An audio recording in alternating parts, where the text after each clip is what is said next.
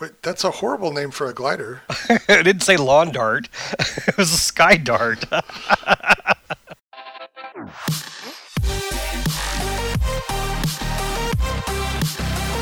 This is the RC Roundtable, a casual discussion about all aspects of flying model airplanes. Hello, everyone, and welcome to the RC Roundtable.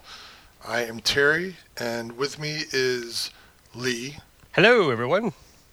Good morning, Lee. Good morning, Terry. And we also have Fitz.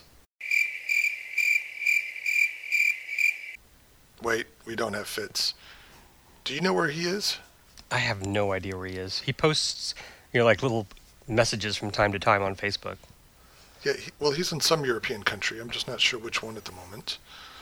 But he's still gallivanting about the European continent, going to museums and such. He has Seems posted some time. cool museum photos lately. Yeah, he posted some stuff the other day that was really impressive. So, I'm finding that a lot of people are liking those photos more than some of our little inside jokes. So I think he's I on a he's roll. more popular away than we are right here. God, that guy. I bet he's having fun, but that's okay because I will. Uh, I will trump him next week. How's that? Oshkosh. Oh, that's right. Okay, let's put a cork in that one for now. We'll we'll come back to that and we'll get the lowdown. Fitz, hope you're having fun. We're gonna run this show without you, but we might, you know, throw you in a couple of times. So just stay tuned. Yeah, we miss you, buddy. Come back. Just the two of us. We can make it if we try. Just the two of us. Well, Lee, we did not talk about any new products last time, so let's catch up. What have you got on your radar? Well, I got an email from Tower Hobbies about this new Phoenix model Cub. And there are lots of Cubs out there. And in fact, I have the huge E Flight Carbon Z Cub, which I like a lot. And I picked up some floats for it, so I'll hopefully give that a try soon. And uh, Austin's got a little Super Cub, uh, ParkZone, I think, Super Cub. And so, yes, we have Cubs in our our inventory, but I don't have a real large one. One that I'd love to fly at Bomber Field, like during their big scale events, where you know you have to have a minimum wingspan. And this is a 90 inch, uh, which is pretty cool. It's a glow electric and gas capable aircraft. And it's an ARF, so it goes together pretty quickly. I don't know enough about it. I've, I've looked at the photos on Tower, and I went to the Phoenix website looking for more details as far as like servo placement, uh, the linkages and stuff. I like it. It's you know it's that pretty cub yellow, and uh, I've never flown a gas-powered aircraft. Oh, you're going gas with this one? I will go gas with this one. I've I've always wanted to, and I think you and I talked. Oh gosh, maybe five years ago about just throwing something together. You know, trying to get a gas high wing trainer just to give it a try. And this is only a 20 cc aircraft, so we're not talking a lot of money. And uh, it's it's caught my eye, so I thought I'd I'd mention it because uh, Phoenix has been putting out a lot of models lately. You know, I think they're pretty popular. I don't know many people who do not like Phoenix or have like really trashed them. So and we like I said we've talked a lot about them so I might uh, I might fork down the 300 bucks for this one look out for maybe a, maybe a used 20cc I'm not gonna I'm not gonna invest a lot of money in this but I think a, a nice big cub is a fun aircraft to bring and it's a great trainer so I think it'd be awesome for my boys to to get their hands on it So, what do they say? Everybody loves a cub? I, guess They do say that. okay They called me the other day just to say that. Well, I mean, I have, I have my dad's Aeronca Champ. It's the, it's the, uh, you know, the live wire Champ. So, you know, I, I like that plane, and we have two the, the little micro versions, the the HobbyZone Champ and the uh, the E Flight Champ S Plus. I like that plane too, but yeah, you know, who could go wrong with a big Cub? And you know, if I don't like it, I think anybody would be happy to to take that up at a swap meet. Okay, I'm glancing at the pictures here. Does this thing have flaps? Uh, that picture does look like it has flaps, unless that aileron's just real high. Let's take a look here. Or really wide? Uh, seven standard servos. Yep, it has flaps. Two aileron, two flap, one elevator, one rudder, and a throttle. If you want, just or just go wide open throttle again. just have have a Like my old blast. control line days. there you go. Wonder if anybody's ever done that. Let's just fly this thing full throttle until it goes out of gas. Well, that's you know, half A. That's what you do. Or pylon racing, right?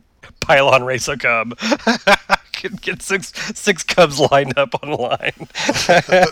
Cub pylon. Woo. Cub pylon. So let it be written. So let it be done. I'm gonna host that event at Bomber Field, Cub Pylon. Oh boy. Okay, I mean. Well, that's it's funny that it has flaps because the real Cub doesn't. I think you have to get a Super Cub to get flaps, right? That's true. And I don't know. This doesn't look like it's got clipped wings or anything. No, it seems like the standard, Standard. Yeah. wingspan, but interesting. But, and you know, I flaps. You know me, flap schnaps. I'm not a big flap guy. I think most of the planes I have that come equipped with flaps really don't need it. Yeah. So Now you said you're going to get flaps or floats, not flaps, floats for your Carbon Z Cub. Are you going to get the floats for this? Um, I see those, but I probably not. No, I mean, I, I don't have a problem with floats. I have three other planes with the floats, and it's okay, but uh, it, it's not a big win for me. So I, I picked up a set of floats at the uh, Graven Estate, and a little little banged up, but they're in good shape. So I'll put those on the Carbon Z and fly it at our club. We have a we have a pond. Uh, it'll be fun, but I'll probably slap the the wheels back on after that. Just you know, give it a try. Okay, so here's the most pertinent question. If you get this, where does it fit in the queue with the Tiger Cat? Oh, in in the back. Yeah. No, it's it's post Tiger Cat. And is there any update on the Tiger Cat? Uh, there will be later on in the show. Stay Oh, tuned. great. Okay. So that's it. I mean, I, I think it's a pretty cool looking cub, and I don't know. Have you ever flown a, a, a cub this large? That large? No. Um, I've had one up to 80 something inches. And I don't know. Is there any difference at that point? I don't know. I'm, I'm there's a guy who comes to Bomber every year, and he's got one that's like 120 inches. Yeah. It's it's fun. He's it's very aerobatic. I think it's got clipped wings, so Okay. pretty cool. But yeah, uh, you know, I've, I've, every now and then I'll see one hanging from a, a ceiling at a hobby shop and think that might be fun to try. So yeah, this is this might be on my Christmas wish list. Wait, might be. I thought you were already committed to this. Well, so I don't have to pay for it. Oh, Santa. gotcha. and what about you? You got anything on the horizon? I do. I just got a new review kit, and it was something that I wasn't aware of until the box showed up. But it's a T34 Mentor. I think it's a 61 inch wingspan, and it's from VQ Warbirds, which is somebody that we haven't talked about. I'm not sure at all before. Um, the interesting thing to me is that they appear to be based uh, right in your backyard in Houston. I know. I'm reading that, and I'm I know my Houston listeners or Houston friends are going to be very disappointed with me for not knowing more about this company. So the kit itself seems pretty good. I've opened the box so far to, to check it out, and uh, it's nice. It's the C model of the T34, which is the turboprop version. Um, you know, it's all based on the Beechcraft Bonanza, so it, it's pretty cool. The covering looks nice. It's got panel lines and rivets simulated on there, and it's got optional electric retracts, which I'll be using, and they've got Ooh, nice. yeah, and these look nice because they've got uh, spring damped uh, oleo struts. So it's not just stiff wire. Anyway, I'll be digging into it in the next few weeks, and I'm going to go electric power with it, probably a 4 or 5S system. And, uh, ought to be something. Neat. You don't know what uh, motor you're going to use yet? What size would it take? Um, they call for a, a 46 equivalent, and I've got a Rimfire 46 from Great Planes, so I'll probably be using that, but I haven't committed yet. Yeah, and you're not you're not looking for a lot of power anyway, so 46 would be fine. Yeah, to me, anything over 100 watts per pound should be fine for something like this, and I think I can get that easily. Yeah, it's pretty. I'm looking at the photos. Yeah, they did a good job with the profile, and like I said, it's got some scale details already built in. I think there's one pilot bust in there, so I think even out of the box, it's going to be pretty good scale-wise. And like anything else, there's always opportunity to do more if you want. I'm kind of going off track here, but I'll, I'll bring it back here. That's what we do. That's what I do. Uh, I have seen at Oshkosh where they do like the T-28 flyovers. You know, they have a whole group of them of the Trojans flying. You know, Yeah. and this is similar. You know, I think I've seen maybe something or in this paid scheme that you know kind of flies along with them. But has anybody ever developed a, a good a good smoke system for electrics yet? we, you know, we we need something because this looks like a plane that would be fun to fly with a big smoke trail going behind it. Define good. well, not lipo fire going behind it. Yeah, that might be the best option. Um, little exacto knife servo, just cut right in the middle. Fire, Um, flame on. I have seen some. I think they're they still lack density in the smoke. Um, I've never seen one in person. I just know that they exist in early stages. So I'm not sure how to answer that question. I think other people see the same need that you do, but I don't know if it's actually you know come together yet. Uh, yeah. Well, I've picked up a couple of those long smoke tubes, you know, from fireworks stands, ones that last, you know, they say last for five minutes, but really it's like five, 45 seconds. and I and I've used them a long time ago in the past, you know, just quick zip ties on some of my kids, and they're they're fine. But What is it? A smoke tube? it's a it's a smoke bomb, you know, just typical smoke, but it's in a tube instead of like a little ball that you get at the fireworks stand. This is actually a a pretty large cylinder, but you know, Oh, I've never seen those. Oh, well, I've got some, and you know, well, I mean, it's got to be for bigger planes that've got like metal, metal uh, landing gear, so you can just zip time real quick. It's fun. Okay. No, if I recall, Hobby Lobby used to have the, the hobby store, not the or the RC Hobby Lobby, not the craft Hobby Lobby. Um, they used to have these tubes that you could put on, which were a one-time deal, and I forget how much they were, but it was a lot. Um, that you would get colored smoke. Yeah, and, and you you could attach them to your wingtips. Yeah, Yeah. Oh, that'd be cool. I never saw one of those in person either, and I think they were just prohibitively expensive. But Well, see, you know how you talk about upgrades like landing gear and flaps for your your testing. Now I'm going to say your your option for this uh, mentor test is. I got an idea for wingtip, you know, smoke trails from a from a listener. yeah, yeah, I'm gonna let you Oh, I, run with that one. I like that. that. Okay, there you go. That's that's your mission is uh, see if you can find some, you know, old new stock at Hobby Lobby or Hobby Express now. Find some wingtip uh, smoke bombs. That'd be cool. I'd like that. And then, of course, have a RunCam on that. Well, th- that's a given. No, I meant with the smoke trails. Ooh, okay. Yeah, Uh, you I'll might be get getting right on that. you might get a you might get a pre- present from me in the mail. I'm going to just start doing some research. illegal Mexican fireworks. so you're gonna send them in the mail to me. you, know, you have to answer those questions at the post office. Anything hazardous, liquid, perishable? Nope, nope, nope. It's only hazardous when you add fire. It's either the top hat, sunglasses, trench coat. Okay, well, I'll, I'll package them in like one of those uh, live organ foam containers.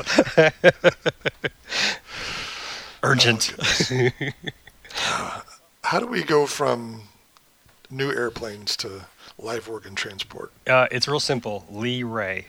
Uh, so- It's all me. It's all my fault. Well, I hope the listeners enjoy that. It's a the VQ is pretty cool, and there are a lot of cool VQ warbirds on their site. So uh, again, I apologize for uh, for dropping the ball on not knowing more about them, especially since they kind of was it they uh, they're stationed out of uh, Bomber Field. That's well, their it home sounds runway. like that's their home field. Yeah. So I gotta do some more research on their aircraft, and we'll. And of course, if anybody has a VQ Warbird and wants to share us uh, their stories about it too, let's uh, let's put some pictures on Facebook and you know tell us how you like them. Well, I might be totally off base here, but from glancing on the website, it seems like VQ Warbirds is a retailer who sells other ARFs, but they also have their own house brand. Okay. So you should go and visit them and talk to them and find out if I'm wrong. aye, aye, Captain. If I have to put illegal fireworks on my airplane, you have to go visit them. All right, I'll I will make that happen. Okay. Five, four, three, two, one, zero. All engine running. Liftoff. We have a liftoff. So, in a recent issue of Model Aviation, I had an article about how I mount my little cameras on on different models, and I got an email from a reader, and he was showing me how he mounts the little cameras, and he uses these smaller key fob cameras, which are a little bit lighter, well, significantly lighter than the RunCams that I use. But what really interested me is that he's not putting them on fixed wing airplanes. he has built a water-powered rocket, which that in itself is cool. But the version that he built has fold-out wings, so once it hits apogee of the rocket flight, the wings pop out, and then he flies it back down as a glider. And I thought that was just the coolest thing. So he emailed me to show me the camera mount, and I'm like, whoa, whoa, you got to tell me about all this other stuff. so What's this thing it's attached to? uh, yeah, so you can't just ignore the 500 pound gorilla. Uh, so the, the guy's name is Jim Johnson. He's down in Florida, and we've been exchanging emails back and forth, and it's just fascinating. This is uh, a totally homegrown idea and project for him, and it sounds like he did a lot of internet research, first of all, to find out how water rockets work, and then kind of going through different iterations to get his folding wing working. And he's still got another design coming, and I don't want to reveal too much, but it, it's just really neat. And I think it's a great example of how people kind of get this idea in their head and persevere to make it work. And because, according to him, his first several attempts were less than stellar, and he made a few lawn darts. So I'm interested enough that I'm considering making my own water rocket, which I had heard of but don't know much about. So if any of you readers out there are well versed on water rockets, educate me. And then that folding wing thing, that just piques my engineer's mind. And uh, I got to figure out a way to do something like that.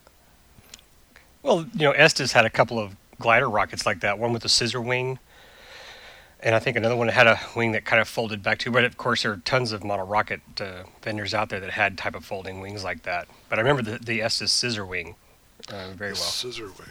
Is that the name of it? Or is that just a description? Um, you know what? I don't know, but here we go. This is where we put insert some little uh, music while the listeners don't hear me typing. I like a taste of honey if you can find that.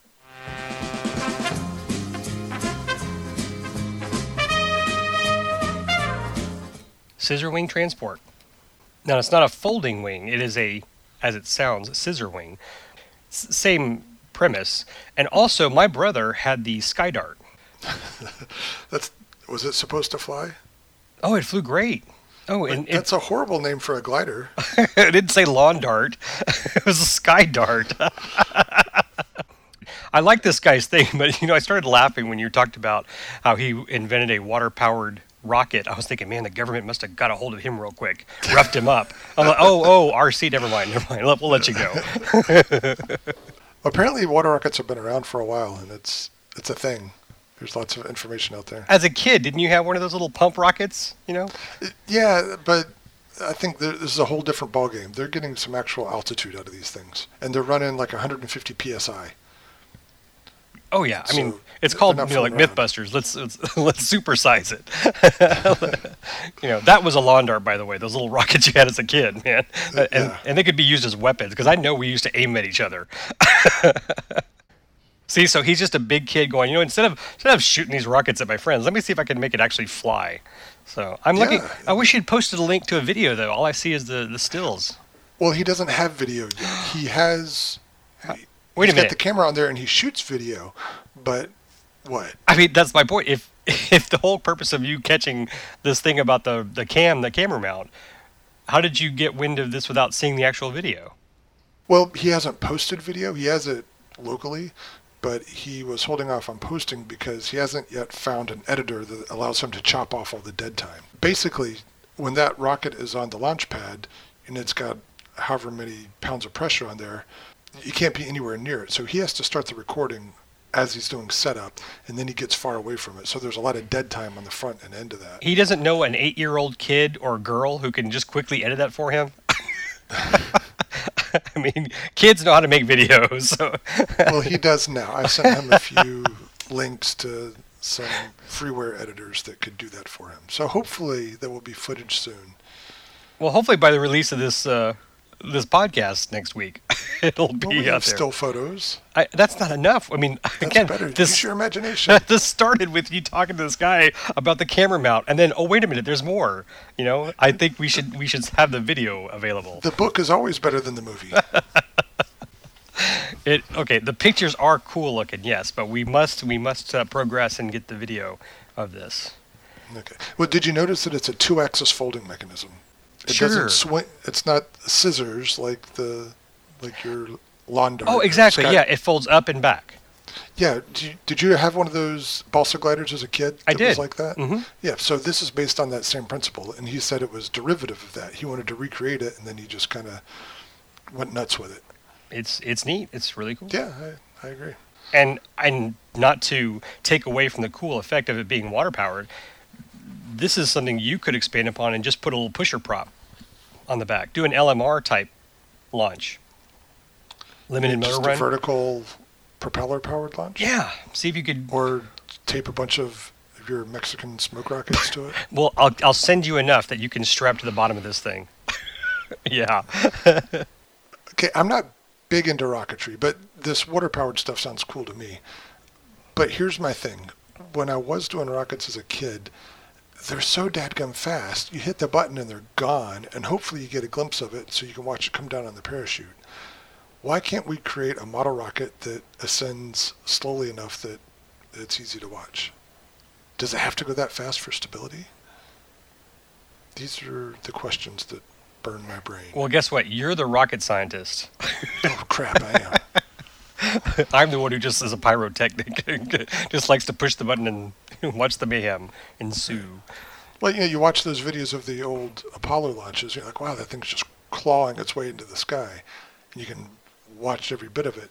We need to emulate that with model rockets. Well, if you build your rocket to weigh more than 50 tons, I guess you can, you know, you can make it go up slowly. then you really would get a knock on the door from the. the, the Sir, do you have a license for that in your backyard? Yeah. All right. So uh, as I get more developments from our buddy Jim or video, I will post them on Facebook. that sounds cool. I'm, I'm looking forward to that video. Me too. All right, Jim, hurry up. Sailing takes me away to where I've always heard it. Well, you were doing the the rocket water powered rocket glider. I was working on sailboats again, uh, but that's just because I'm I've been suckered into it. Every time I try to get out, they pull me back in. Um, but uh, has uh, has kindly handed me his Thunder Tiger Victoria. It's the first sailboat he ever bought and sailed with. And it needed some work, so he, he graciously gave it to me and said, "If you can, you know, fix this and get it working, I'd love you to sail it." And it was a very generous offer. Uh, I certainly appreciate it. And both servos were were shot, so I had uh, ordered a new Futaba sail winch servo and upgraded his rudder servo to a digital servo. You got to catch me up. So it was his first sailboat. Are we talking five years ago or 20 years ago? ten years ago. Okay. And it uses a winch servo. And so that means it has a drum on the top. It's not a winch Okay. servo; it's just a high torque sail servo. I said winch, I meant just sail servo. So Okay. it's you know 150 plus you know ounce sail servo, Futaba servo. You know, a, an over fifty dollar servo. And I could have Okay. gone with a different brand, but because he'd already had the Futaba, and, you know, I, I wanted to keep his boat the same uh, with the setup, the mounts and rails. Uh, anyway, so replaced it, and you know, also the the long arm he had was already fitted for the Futaba, so I didn't have to redo the uh, servo arm, and had to redo the deck because the the mounting system because it was just uh, pretty beat up with the water damage and stuff. So we created new rails, made some improvements, and we got on the pond. It sails pretty darn nice. There's some minor adjustments we got to do, maybe to replace some of the rigging. But uh, I took a picture of it for him because he hadn't sailed it for a while, and I thought I think that made him very happy. And uh, so that's fun. You know, the Victoria is a very popular racing boat. I'm not familiar with it. I know that he has raced it, and the sails on this are probably way more expensive than the actual kit itself. You know, he gets these Mylar custom built sails, and you've got to be very, very careful with them. And I've tried not to make any make any other changes to the boat as far as the rigging, um, just to keep it stock, I guess, whatever that is. And uh, it's fun. You know, it's a it's a nice boat. It's for a pond. It's like perfect. It's a And how big is it? oh, you know, I knew you were going to ask me that. It's big. How's that? Okay, fair enough. I don't remember. But you know what? Again, this is one of those little times where I type in Thunder Tiger Victoria and we. uh, size. There we go. The internet knows everything. it does. Uh, 42 inches is the mast height. So it's not Okay. tiny. And the uh, Length is 30 inches. Okay. Now, the thing is, this boat, when you look at like the photos online, it's a simple Thunder Tiger kit. It's not a fancy kit at all. It's kind of like the Aqua Craft Paradise, you know, but you get a simple blown mold hull. And, you know, if you change the rigging out and make it better, it's an awesome boat. So the actual hull is what people are looking for. And they just tear it, tear everything else off and then rig it with very high quality, you know, new masts and stuff like that. But I'm sure there's some rules and regulations when you race it, what has to stay stock. But in any case, uh, nice little boat. It's just it's it's cool. But they they have a whole bunch of races with it, and you know he said just try not to do too much. It's it's almost perfect. Don't touch it. Touch it. He's, I like it when he does that. I said, just this, this is leave it the way it is. but anyway, uh, so we fixed his boat, which is you know I'm glad I, we got that done for him. And then uh, Steve, uh, my neighbor who's got a dragon, he was having problems. He couldn't get his dragon to bind with his transmitter. And that's a transmitter it comes with. It yeah, it's a transmitter it comes with. Okay. Okay. So um, no, no, yeah, it well, yes and no. Yes, it's the one that came with it. It's an upgraded version, um, but he he just it wouldn't turn on. Yeah, he didn't understand what was going on. Well, it turned out his switch was corroded, and pretty bad. But this is not the first time I've had a switch fail. In fact, This is the onboard switch. the onboard on-off switch, which is connected to a rod e- exterior of the boat. So you actually have a little uh, rubber boot, so you can go on and off uh, without having to take the hatch off. In any case, his failed. But several months ago, Ch- one of Chuck's boats, his switch failed. Same situation, just corrosion. We're not sailing in salt water, but for some reason, these switches are just not made to survive. uh, and even, even with a, like a watertight switch, it's really water trying to keep from getting into the the boat the boat itself. It's kind of like a rubber exterior protective switch cover, not the actual mechanism. So we've replaced one of Chuck's switches with a magnetic switch.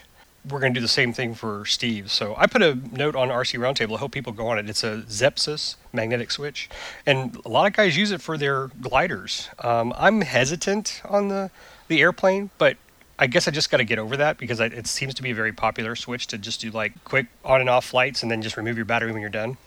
So you swipe a magnet exterior once and it turns on. Mm-hmm. You do it again and it turns off. Yeah. Here, here's my little uh, learning experience sharing with you. It comes with a little neodymium magnet which you can swipe. But the downside of the device is that it doesn't have an audible note to let you know if it's on or off.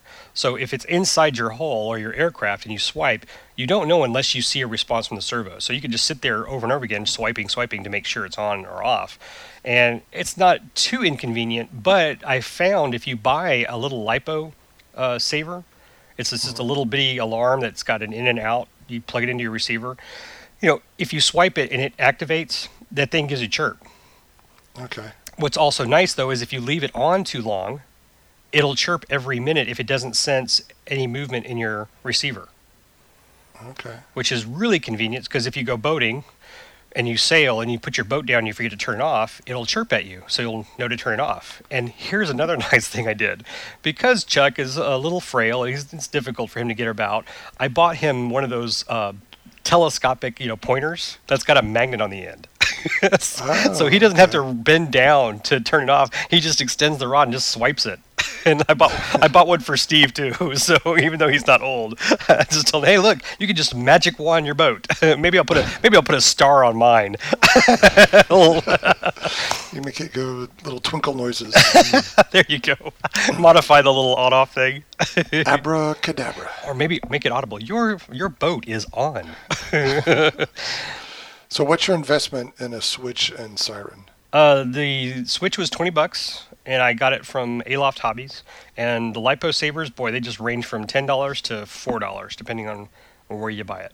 Both of them are excellent devices, and even if you, you know, are concerned about leaving it inside a hull or a, a fuselage, uh, great little device to you know put on something that you would have easier access. There is an LED on it, so you could you know you can actually see it when it's on. Um, but I've had no problems with mine. We have four, so And there's no moving parts. This is a solid state switch. solid state switch, and that was the main reason. I think if you know there is a shrink, there's shrink tubing covering it. I bet you could you know make it even more secure by putting a little dab of silicone on the exit holes where the wires come through. Can you put corrosion X on it? Uh, I no, because you can't. Well, unless you take the shrink tubing on, but You can just zip it up in there. Yeah. They have those little. Yeah, I don't know. Just curious. I I'm just wondering. Do they claim it to be waterproof? I don't know, but We'll find out. exactly. find out. Uh, we're currently testing right now. Yeah. Your experience solidifies why I cut off the switches on most of my surface models, especially boats. So that uh, patrol boat that I talked about last time, it has an ESC with a built-in switch, and like uh, all my other surface models, I'm thinking, why would I ever have the battery plugged in and the switch turned off? That's just never going to happen. So what's the point of the switch? It's just something else to fail, especially for a watercraft. So I just snip it off, solder it together, and insulate the wires. I do it for most of my airplanes too. I've had switches just have come apart. You just, you know, quality control on some switches is lacking. But you're right. Uh, I've never really had to deal with switches lately because most of my electronic aircraft are plug in the battery and you're done. Yeah, Don't one less thing to worry about. Yeah, and that's a, again that's a, one of those discussions. It's kind of like loop and hook. You know, do you use switches or not? And I'm sure you'll find people praising them because they think of them as a secondary safety measure. But now that I've had some failures, got to be careful out there, guys. Yeah, we can talk about that. We'll add it to our bucket O topics. Uh, we'll or do a poll. Oh, there you go. All right, let's take a little break, put our thoughts together, and come back. Like we ever put our thoughts together.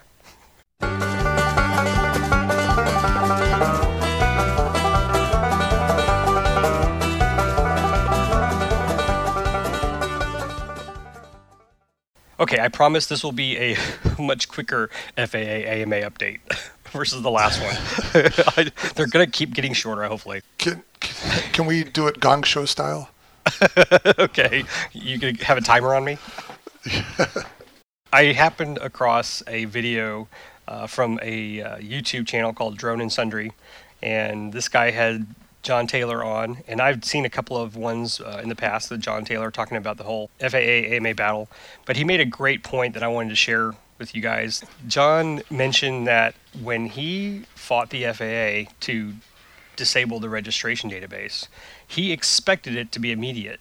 And what he was surprised to see was that the FAA got creative and instead of just terminating the registration database and deleting the database and removing any requirement for you to request to be off the database, that they have enforced this rule where you have to send them a letter to say, I want my data off, and then to basically declare you're going to follow the rules in 336. His interpretation was they should not even be allowed to do that. And I agree with him completely that this was this is not how they shouldn't they couldn't have created the rule it was illegal so therefore they shouldn't be able to make rules to terminate the rule This reminds me of those. Um, do you remember the Columbia House subscription music services back in the day, where they'd send you new CDs or tapes or whatever Yes. every month? oh by the way kids kids under 20 a cassette tape So, yes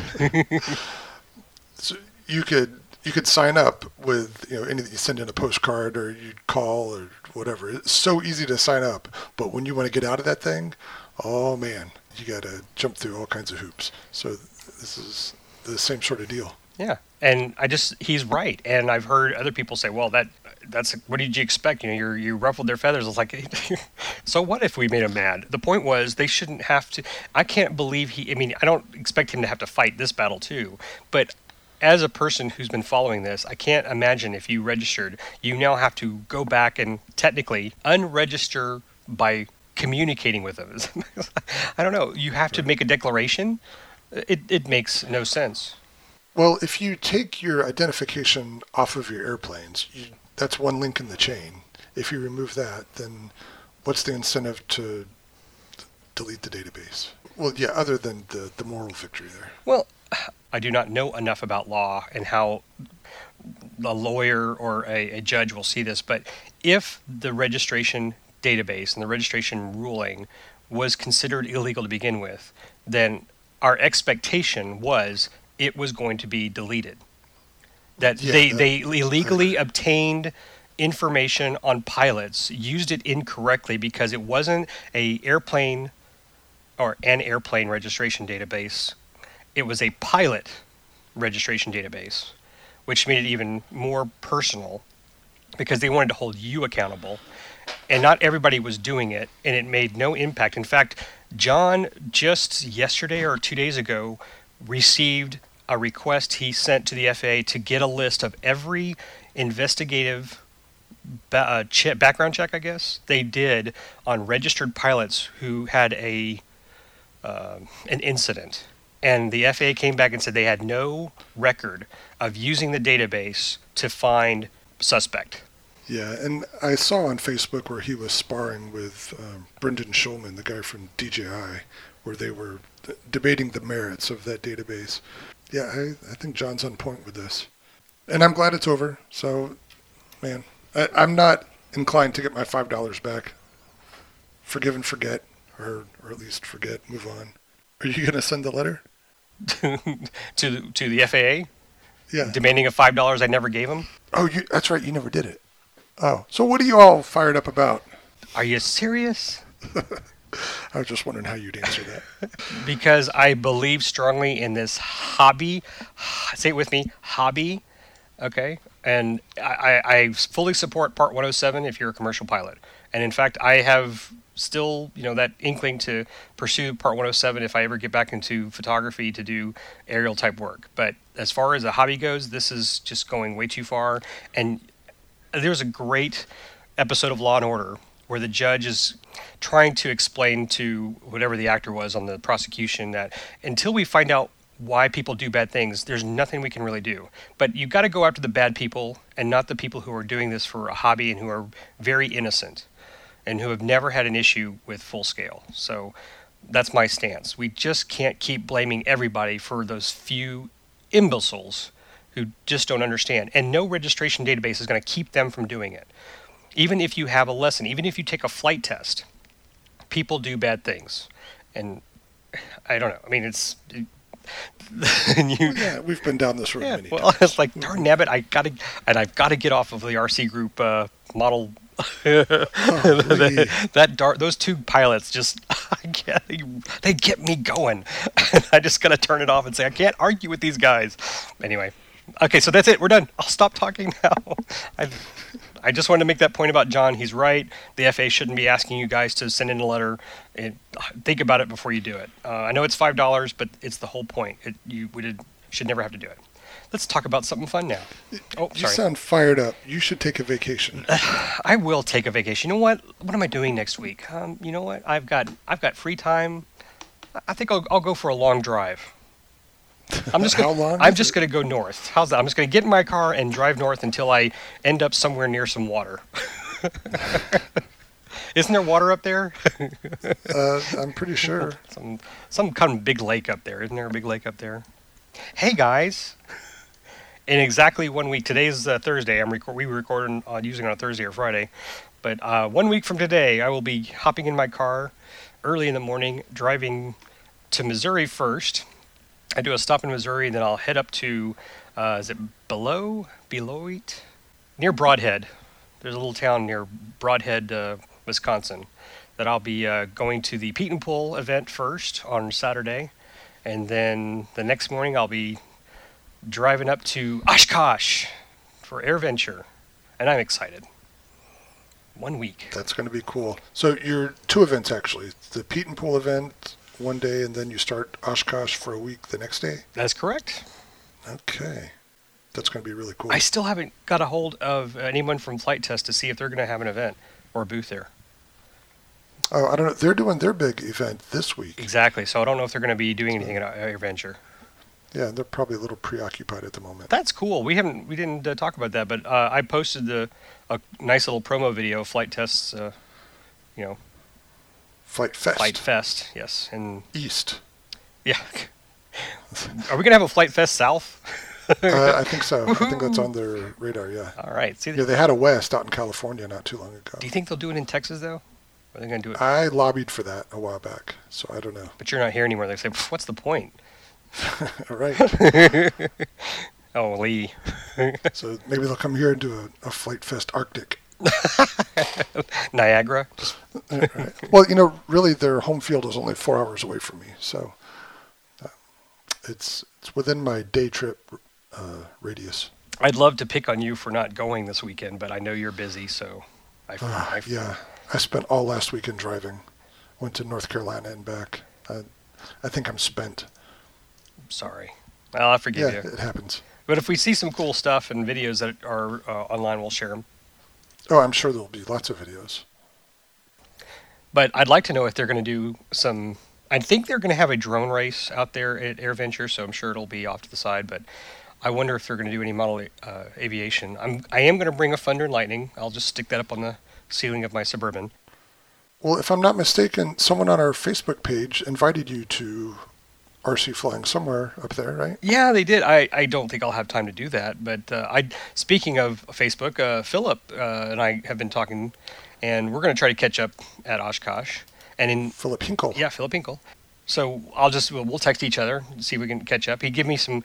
He's been before, and he gave me some tips on uh, some events uh, going on there, so that I should go monitor. He and he and a friend have had access to the uh, Warbird area. I think he said uh, they've they typically like sit on the wing of an aircraft and, and get to watch the show at a very unique angle.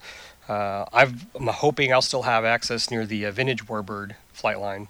I'm kind of just going in with eyes open and, and just eager to see what's there and get some ideas for the next time I go. So I, I'm just going to kind of follow along like a, a lost puppy at first and see how it goes. I'm, I'm a little concerned. I didn't get a campsite with electricity or water, so I mean I'm I'm good for you know just regular camping. It's not a big deal, but I'm not sure if I will be able to keep charging my my Canon batteries. I'm hoping I'll have access to the vintage hangar and be able to put some of my chargers there if I need to. But I'm, Let's be clear. Your Canon camera, not your Canon. Did I say Canon? Well, my Canon Well, you said your Canon. yeah, well, we were talking about. yeah, so when I say shoot earlier. airplanes, uh, yes, my Canon camera. Uh, but I picked up a, a 400 watt inverter.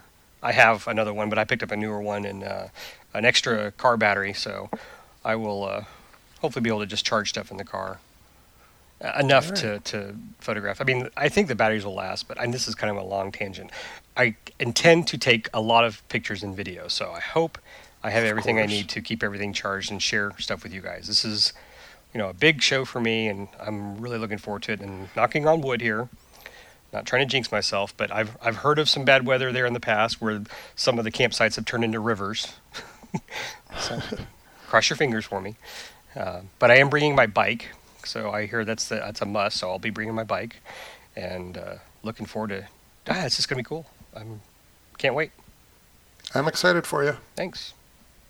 And of course, you. I hope that a couple of planes are there that I'm looking forward to seeing. First off, I hope White 33 makes it. I don't know the story. Very hush about it since it's privately owned. This is a P-38. The P- is that the one based in Denver or something? They it, Colorado it was it was built in Colorado Springs, but I believe the owner uh, it, it's hangared in Oregon.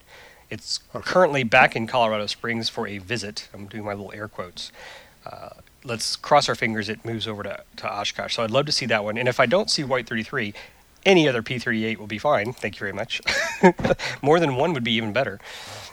And uh, uh, what else do I want to say? I, I don't think uh, is it Bailey's bomber. I don't think it's going to make it. I think we read that it's uh, they, they're just not expecting it to, to get there. So that's unfortunate. That would have been Oh, I thought the FAA. I thought that was an administrative thing, not I, technical. I don't know. Um, I not to say it's not airworthy. I think they got their airworthy certificate. They are saying they're not ready to take it. okay, that's prudent. Yeah. So All right. Well, now afterwards, I think Philip is going to join us, and you guys can compare notes about your experience. okay. Fill us all in.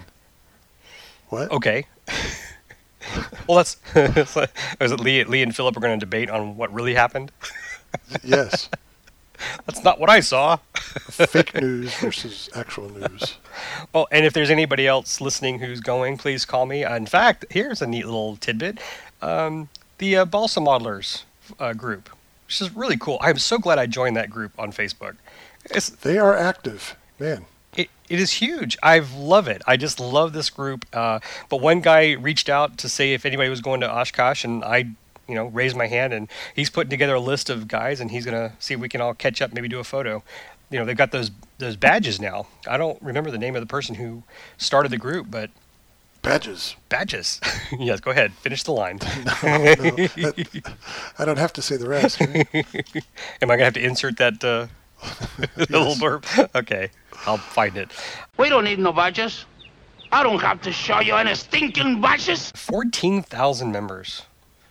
That's awesome. Of the Balsa Modelers Facebook group. Yeah, Balsa Model Aircraft Builders Association. And hey, Terry, you're a member.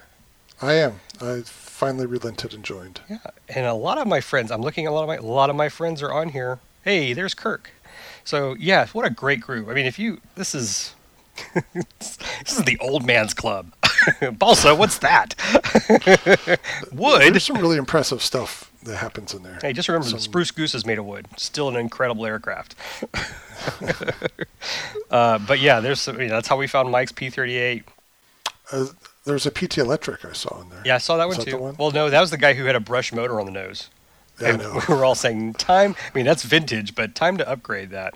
Yeah. Uh, but anyway, some other guy had a, uh, a, a Hobbico trainer that I have that I converted to electric, and I sent it a link. So it's it's neat to catch up with these people, and it's a really great group. So if you can uh, join that group, but uh, like they have these new stickers out, and I think people are buying them, and I might I might grab one. Okay. It says their logo is Balsa flies better. Ah, see, they alienate me when they say that. Just all you have to do is put a piece of balsa in your foamy somewhere. just It flies better. Wow, that's it. it's a whole new airplane. just stick a little you know piece of cap strip somewhere in the plane and you're done you're done it's 99.9% foam all right what else do we have on our our list mr terry Well, last time you and I talked, Lee, you had quite an array of projects on your workbench. What's the update? The p38 is very very close to being done. All i have to do is find the the well my my best method of attaching my magnet for my two battery hatches on the under the cowls. Um, that's it. I'm just i'm coming up with some different ideas and, and it's kind of a little tight fit so i got to make sure the battery doesn't hit it. So that's it. The p38 is that close to being done and then the corsair thank you again by the way is uh, is flight ready. I've been working on the cowl. I think i posted a couple of photos on rc roundtable This is the H&M 60-inch Corsair. I love how Terry comes in to just like, and by the way, well, it's great. not No, everybody knows what you're talking about. You're right. I know, and that's kind of the mystery we provide in our, show, our podcast. But thank you, Terry. He's he's so good at doing that. By the way, folks, I'm waiting for you to like do the little quick voice they do at the end of commercials. Or subtitles. That's real fast. We'll speed that part up. Um, but yes, the H and M Corsair. Uh, another a couple of guys have the same setup on the RC group thread, so they highly oh, recommend it. really? Yeah, it's same Scorpion. Yeah, I, I was very impressed with it. And I have to say, that airplane was given to me by my friend Brian in Lubbock. And man, it was very impressive. So I did very few tweaks to it. I think he had done all the cosmetic work. And I think when he gave it to me, he was just tired of dorking with the retracts. It had those rotating mechanicals. So I played with that till I got them fairly reliable, at least for a while, and flew it a bunch. Man, it was fun. And then I got tired of messing with the retracts, and now it's yours. I was going to go earlier this week and fly it with the cowl still in primer gray, just to get it up in the air. I Oh, fi- I figured if I dorked it, that'd save me time having to paint the cowl. Yeah. uh, which I'm happy with the, the cowl work I did. I gotta gotta improve my uh, uh, bondo. like I was only had sticks. I was I thought I was just gonna have a small batch, but I was like, this is not going well. So I did finally buy some you know better spatulas or scraping tools. But I digress. So the cowl turned out real nice. I just gotta give it a, a paint job, but um, I'm happy with the Corsair. I like my little hatch, the battery hatch I put on. In fact, I saw a couple other people on RC groups who fly it electric and have done the same thing. They've cut out the, the top section to make a hatch, so that looks to be very convenient. And that's it. So those two planes are about done, in which case the Tiger Cat will be soon to be open and placed on the entire workbench. And I'll, I'll believe it when I see it. I'll post photos for you. I'll do a little you know build thread for you, and time lapse. Now, what's this mystery item you've been teasing us with? I'm going to give a shout out to our RC Sailor friends. Uh, we met them at eFest a couple years ago. Nice couple, and Nate and Abby. Nate and Eddie, and they uh, they do a lot of reviews now. In fact, recently they've been doing a lot of drone reviews, and we're talking a variety of drones, just just many different questionable builds of drones, and it's it's kind of funny because you know just they they're very good at their reviews because they just start recording and they have a good chemistry together. They just can get the ball rolling and not have to stop, and you know not like us. You know this is this is like the 800th take for us, and they uh, they put together a video on this uh, Bayangtoys X16 quadcopter. This caught my eye. I watched the entire video, and Nate was very impressed by this quad, especially for the price. Now, the version they had came with a camera and had altitude hold, but not GPS hold. And I did some more research and went on RC groups, and they do have a version now. It's called the upgraded version that has the GPS on it. And for the price, 150 bucks with brushless motors, um, with the transmitter, and a 3S uh, 2200 lipo included. I was like, man, I've got to give that a try. I've always, you know, talked to you guys. I've always wanted to get a brushless motor quad. I don't have one, and I love the little one. Again, I still like my World Tech toys that I have. You did until you destroyed it. I no, Oh, did I say that out loud? no, no. That was no, that was the uh, RC Logger. I don't, I don't have that one. You have it. Well, I got rid of it. do we need to rehash the history on no, that? No, I, I don't have that quad. Yes, I had a brushless. it was evil. It did not like. It could sense my fear. um, but this one, uh, boy, guys, I've I've had a lot of fun. It is definitely a hundred fifty dollar quad. It's not a, a very. I could tell the difference between flying that RC logger when it was when it was user friendly, and this one. This one kind of dances around with the GPS. Uh, you turn that darn GPS off, this thing just drifts with the wind. it just flies away. But it's it's a lot of fun. Austin's loving it to death. We put a little GoPro mount on the bottom because the mount it comes with is Syma. Is that right? S Y M A. yes. Okay, it's a mount that I don't have access to, so we just slapped a you know a sticky GoPro mount, and Ryan, uh, excuse me, Austin's been using his uh, a queso camera. It's pretty cool. There's a lot of vibration. It's not uh, really prop. It's just kind of the, the general, you know, if you're mounting directly to the surface, it doesn't have a shock mount on it. And, uh, you know, we got some fun video. You got that still of me, little waving, looking silly in the camera. Uh, that was my RunCam, by the way but I'm enjoying it, you know, and Austin's enjoying it, and you know, it's it, it's certainly not acrobatic. It's definitely a camera platform, so it does not move very quickly, uh, yaws slowly, uh, even at high rate, but perfectly fine to just try to play with the camera. I'm hoping once I get real comfortable with it and I can really judge the time, is to take it out to do the boats on the pond. Okay. To do some passes. It doesn't have like a head tracking thing or anything like that, but I am looking at getting a gimbal for it. So done a lot of research online, and I was going to call you. I haven't mentioned this to you until just now. So Terry didn't know what I bought until this very recording. So you know, if you have some suggestions on gimbals, a two-axis or a three-axis gimbal that So they don't have an in-house gimbal. You have to put on a third party. yeah, yeah. They're it's it's a hundred fifty dollar quad. I mean, I can definitely tell the difference. Well, you'll spend that much on a gimbal. yeah, but I figured if I get a good gimbal, it's something I could use on other devices. Well, you're putting a, a platinum steering wheel in a Pinto. Well, it's like a computer. Buy the best monitor you can afford because it'll outlast several CPUs. Okay, I have a Okay, really yeah, good good monitor, point. and it's lasted me ugh, eight years, ten years, maybe even more. It's a really good Yeah. 22-inch monitor. Um, The- no, it's 25. Excuse me. Well, the only problem with that analogy is that on a quad, the gimbal's the first thing to hit the ground. Well, the legs are pretty long, depending on how big the gimbal is. I could extend the gear. I mean, I could make modifications so that the gimbal's protected. I'm not too concerned about that. I'd, I'm willing to spend a you know 100 150 bucks on a pretty good gimbal to to give it a try because I could see where that would solve some of this jello I've got right now. Yeah, you got to hit the source if you've got out of balance props or things like that. That you do that first. Um, but yeah, a gimbal will help somewhat. It's probably beneficial to take the props off, just make sure they're balanced. Nine times out of ten, that'll cure most of the problems. So, Yes, I concur. okay. Well, how big is this thing? It's this big. Okay, Can't you see? that says it all. it's this big.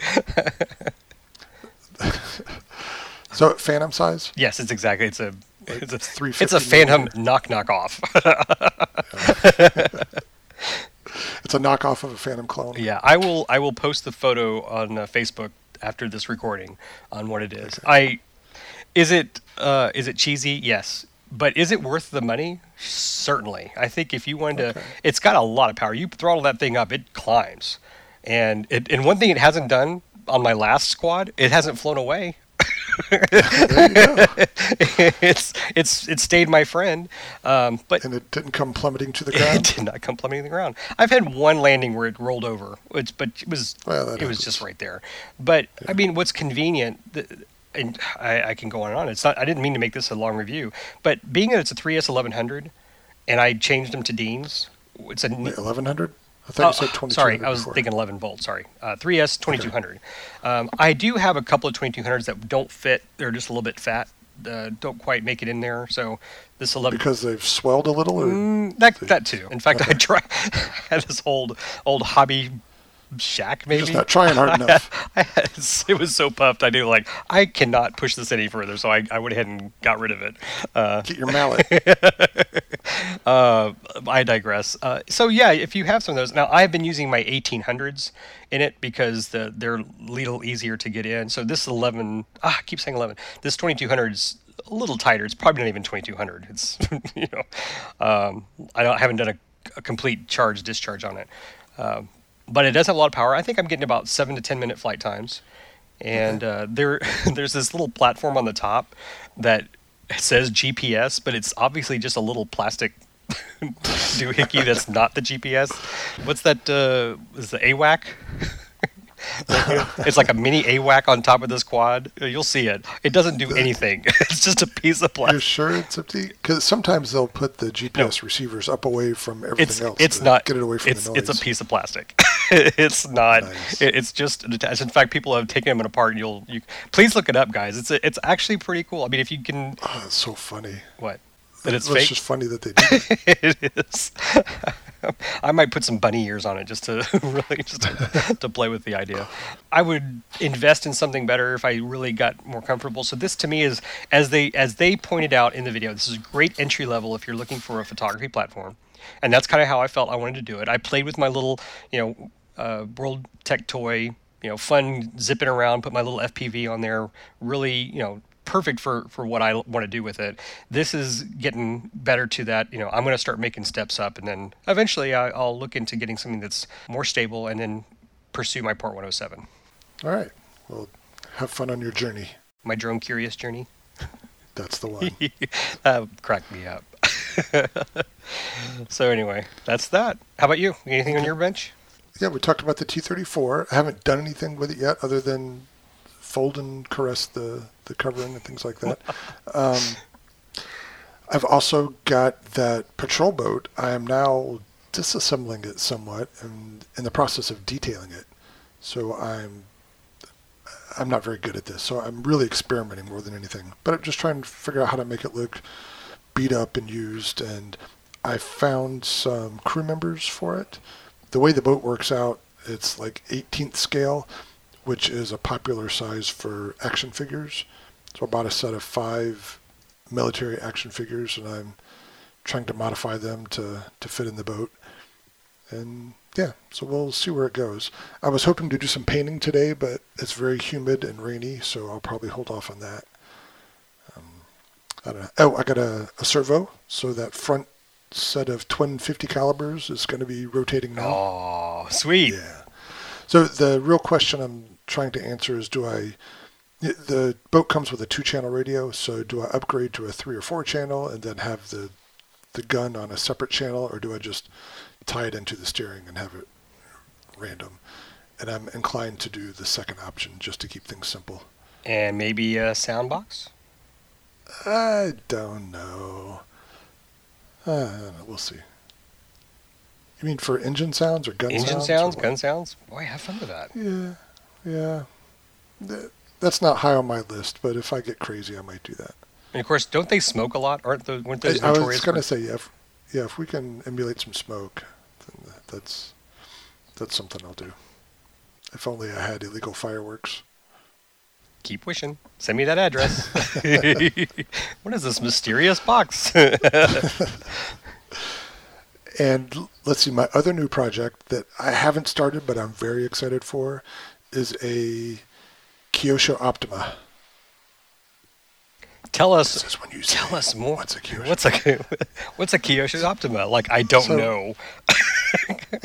tell the readers or tell the, read- Well, tell the you readers. know because after I got it, I had you thumb through your Tower Hobbies catalog collection back through the 19. Where did we find it? The 86 edition? The 87? 86. 86, yeah. Yes, Lee has a So- 1986 Tower Hobbies catalog. Woohoo! Yeah.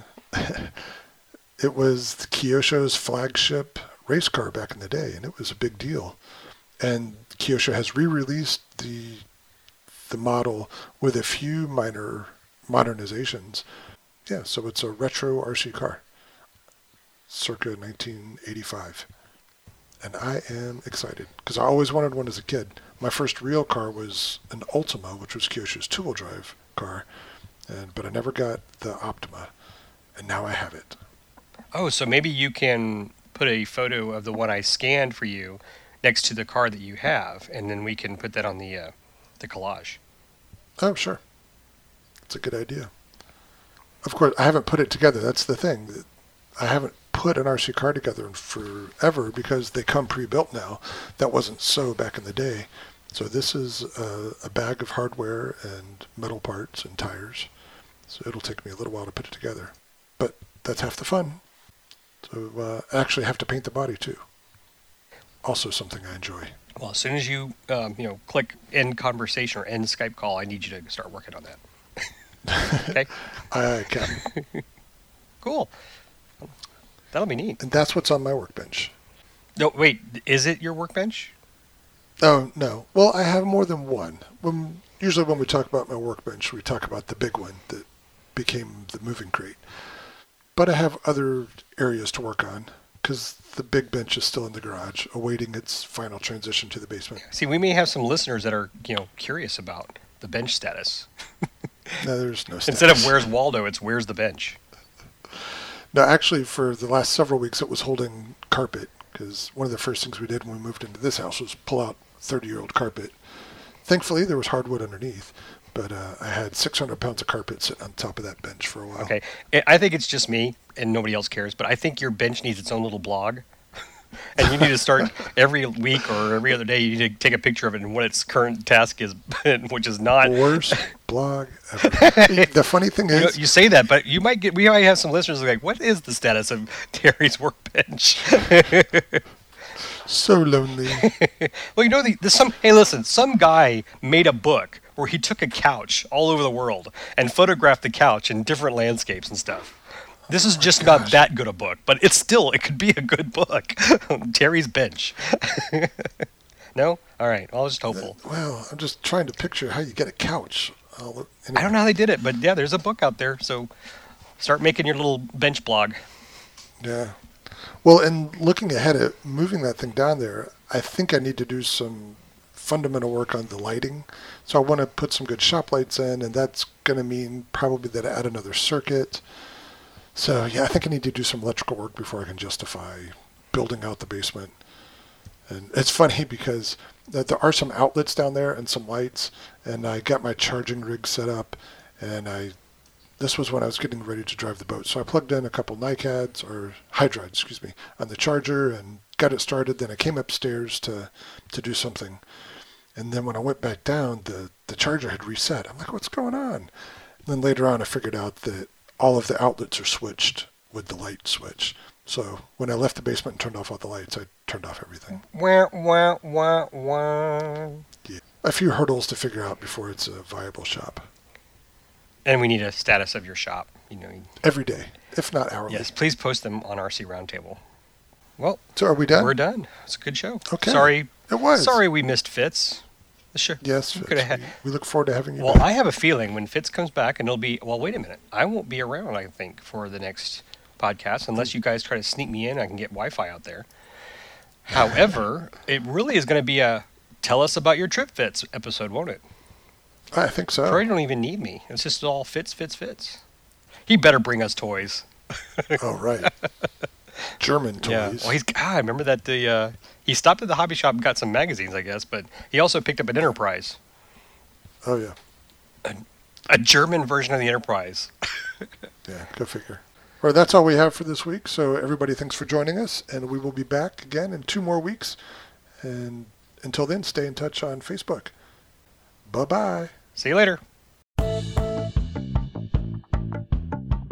Please visit our website at rcroundtable.com where you can send us comments and suggestions and listen to our other great podcasts.